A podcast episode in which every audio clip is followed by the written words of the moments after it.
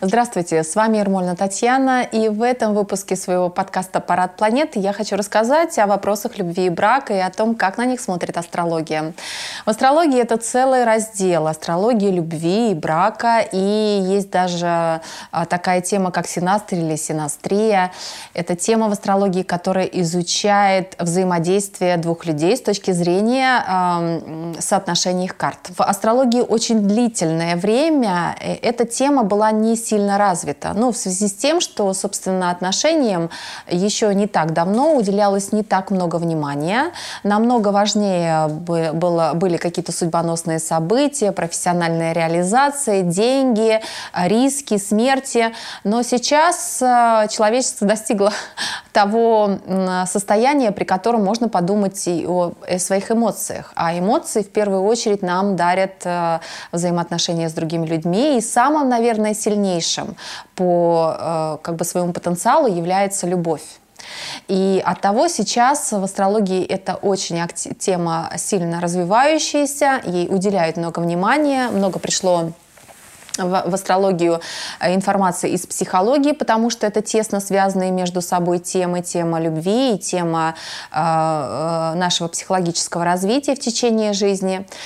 О чем э, пойдет речь в этом подкасте? Ну, в первую очередь я поговорю о том, какие элементы карты рождения отвечают за любовь.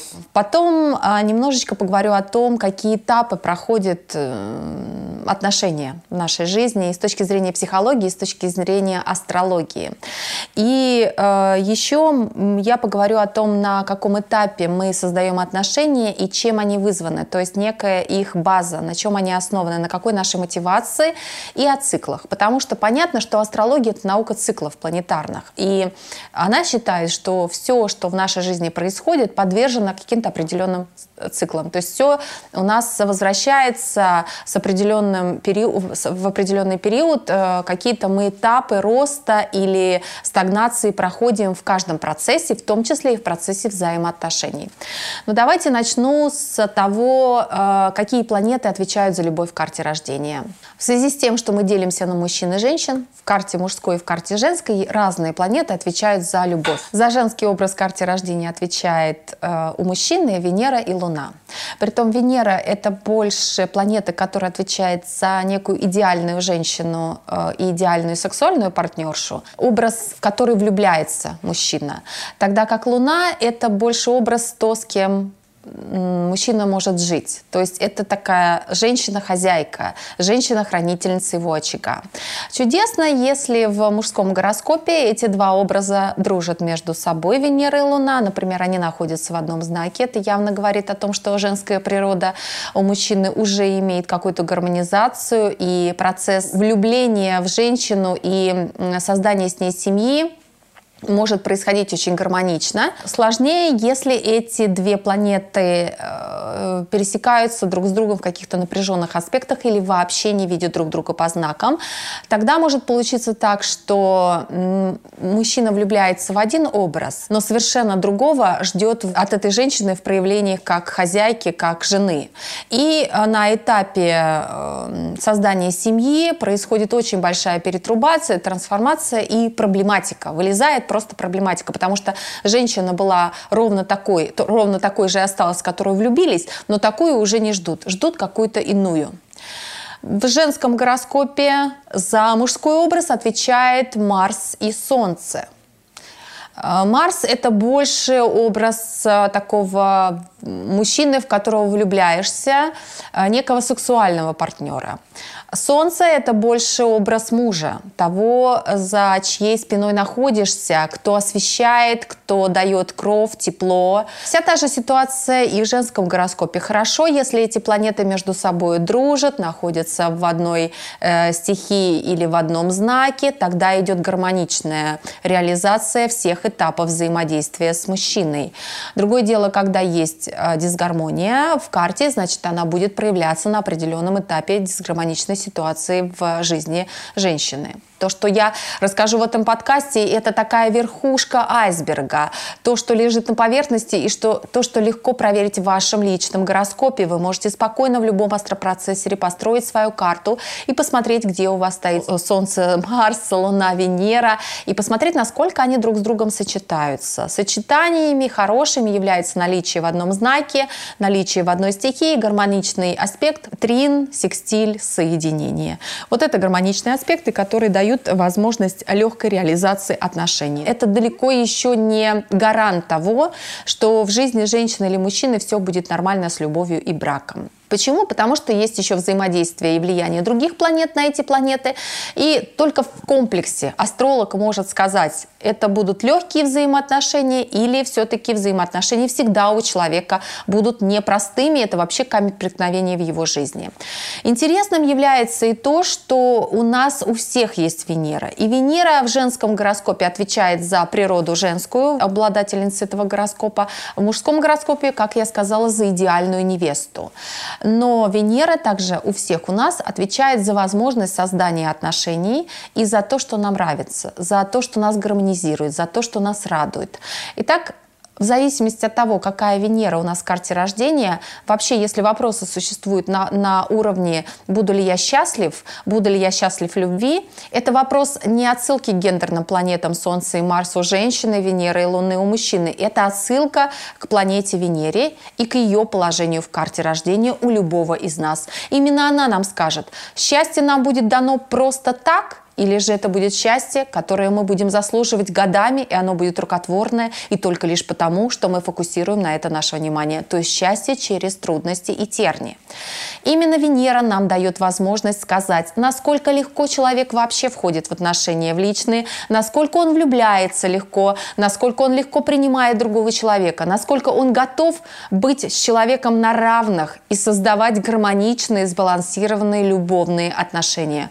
Если Венера – это этого не говорит.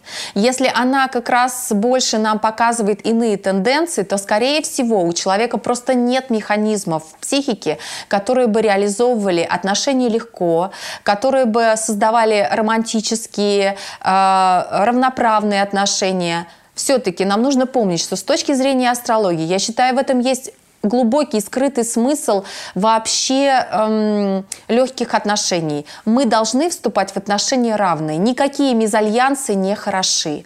Я имею в виду, что э, любовью и браком в астрологии все-таки соответствует, не управляет, но соответствуют весы. А весы – это признак равенства между людьми. Это признак свой-свой. Когда на уровне, на одном интеллектуальном уровне, на одном психологическом уровне, биологическом возрасте одном и так далее. Поэтому лучше всего все-таки, когда у нас нет мощных разногласий здесь, когда у нас нет дисбаланса мощного, дисгармонии, все-таки мезальянсы в любви не очень хороши в любом случае. Хотя иногда Карта прописывает ровно такой мезальянс. Но это судьба. И от нее, скорее всего, не просто никуда не денешься. В этой судьбе нужно найти свои ценности и э, вынести свои уроки. Ровно для этого она и дана. Так как же развиваются отношения? Отношения развиваются от Венеры к Луне, к Луне вне зависимости от того, о каких отношениях идет речь, с точки зрения женщины или с точки зрения мужчины. Мы все сначала э, переживаем венерианский период. Это так называемый букетно-конфетный период, когда мы пытаемся создать свой идеальный образ, когда мы пытаемся показать все самое лучшее нашему партнеру, мы находимся в состоянии влюбленности, и это еще далеко не любовь, и это еще вообще не выстраивание отношений. Карл Густав Юнг когда-то ввел в психологию понятие анимы анимуса. Две составляющие любой психики человека. Это женское и мужское в любой психике. Так вот, анима – это наше идеальное женское, анимус – это идеальное мужское. Когда мы влюбляемся, мы видим в человеке э, ровно наше, ну как бы противоположное нашему гендерному признаку идеальное. Если мы женщина, мы видим наш идеальный анимус в мужчине. Если это мужчина, то он видит в нас идеальную аниму. Идеальную. То есть пока мы не соприкасаемся на, на стадии Венеры, мы чаще всего не соприкасаемся с нашими реальными внутренним содержанием. Мы не хотим даже узнавать его. Мы просто видим наши проекции всего лишь. Поэтому влюбленность – это чувство чудесное, но к выстраиванию отношений имеет очень опосредованную, э, скажем так, э, роль в выстраивании отношений играет, но очень нужная для того, чтобы сцепила Э, человека с другим человеком, чтобы появилась пара. Есть вторая стадия отношений, венерианско-лунная стадия, или может быть даже здесь венерианско-солнечная стадия, это знакомство с другим. Влюбленность прошла, а, прошла первая эмоция, прошла первая фантазия, и мы наконец начинаем узнавать того другого, соприкасаться с его реальным миром, с его реальным содержимым, мы начинаем понимать, кто перед нами. И наше идеальное уходит тогда на второй план, а его реальное выходит на первый. На этом этапе мы можем расстаться, потому что мы не соприкоснемся, мы не соответствуем друг другу солнечными принципами, венерианско-солнечными принципами. У нас не получится взаимодействовать. Но если этот этап мы пройдем, тогда мы вступаем в реальные отношения. Реальные отношения, они окрашены многими бытовыми моментами, поэтому здесь э, мы уже на уровне лун взаимодействуем. Мы скажем так, привыкаем друг к другу, мы к друг другу приспосабливаемся. Это лунные качества в нас, и во многом зависит от того, как мы привыкаем, приспосабливаемся, от того, как Луна вообще поставлена в нашей карте. На этом уровне тоже есть свои определенные кризисы. Иногда э, так как все-таки брак и отношения – это живой организм, состоящий из двух элементов, которые постоянно трансформируются – мы трансформируем отношения. В трансформации отношений э, чаще всего э, кто-то меняется быстрее кого-то, и тогда мы переходим опять на уровень узнавания другого. Его внутренний контекст приводит к тому, что нам приходится опять переходить на уровень, который был предыдущим. Но потом, если все нормально проходит, мы этот этап тоже опять переходим в лунный этап, в жизнь, совместную жизнь с этим другим, но уже нам таким родным. Вот по такому кругу мы ходим в отношения отношениях. И с точки зрения астрологии он точно такой же, как и с точки зрения психологии взаимоотношений. Здесь нет никаких принципиальных разниц. Знаете ли вы психологию, знаете ли вы астрологию. Это все про одно и то же. Кстати, взаимоотношения – это очень важная часть нас. Мы – это первый дом. Как бы это качество нашего характера и наш физический облик. Он важный другой, стоит всегда напротив нас, в седьмом доме. Это его качество характера и его физический облик. И он бывает нам противостоит, а бывает нас дополняет. Вот эти вот две половинки одного целого, дуальность, с которой мы можем конфликтовать или в которой мы можем легко вписываться, создавая нечто новое. Поэтому взаимоотношения – это очевидное зеркало нас. Одним из самых важных жизненных смыслов в человеческой природе, в том, что его двигает вперед, это вообще-то смысл отношений. Так что отношения – важная часть нашей жизни. А, но теперь я еще расскажу очень интересную вещь. Мы входим, вступаем в брак на разных разных э, мотивациях. До 25 примерно лет мотивации бывают часто романтическими. Это любовь. Примерно с 25 до 40 лет мотивация часто социальная. Нам нужен статус. Есть и любовь тоже, ни в коем случае ее не отменяю. Но говорю просто о том, что чаще всего это уже история про то, что мне нужна определенная другая социальная ступень. С 40 и дальше лет, когда эти все социальные э, зоны роста пройдены, ну во многом пройдены, это уже мотивация на получение единомышленника и соратника.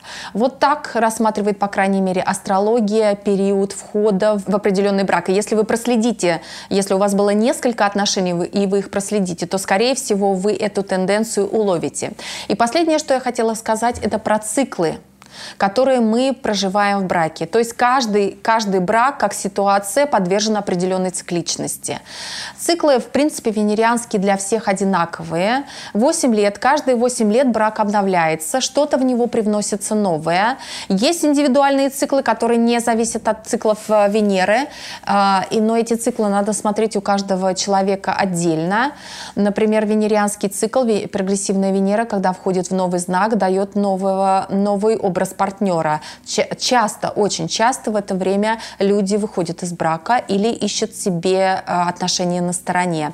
Мужчины чаще начинают жить двойной жизнью, женщины чаще выходят из брака. Каждые 8 лет меняется что-то в браке, каждые 4 года мы тоже проходим через определенный кризис брака. И если у вас брак был заключен на затмение, то вы точно подвержены затменным циклам. И каждые 4,5 года и 9 лет у вас будут кризисы. 4,5 года – это новая точка роста в браке, каждые 9 лет – это вопрос о разводе. Это интереснейшая тема, она очень большая, но вдаваться в подробности не могу в связи с тем, что я понимаю, мой зритель не настолько подкован в астрологии для того, чтобы понять многое из того, что я могла бы еще сказать. Поэтому призываю вас заниматься астрологией, призываю вас учить астрологию для того, чтобы э, у вас было больше информации о самом себе и о том важном другом, с которым вы хотите создать тесные, близкие, родственные отношения. Еще много чего интересного в моих других подкастах. Я жду вас у себя. До свидания. Парад.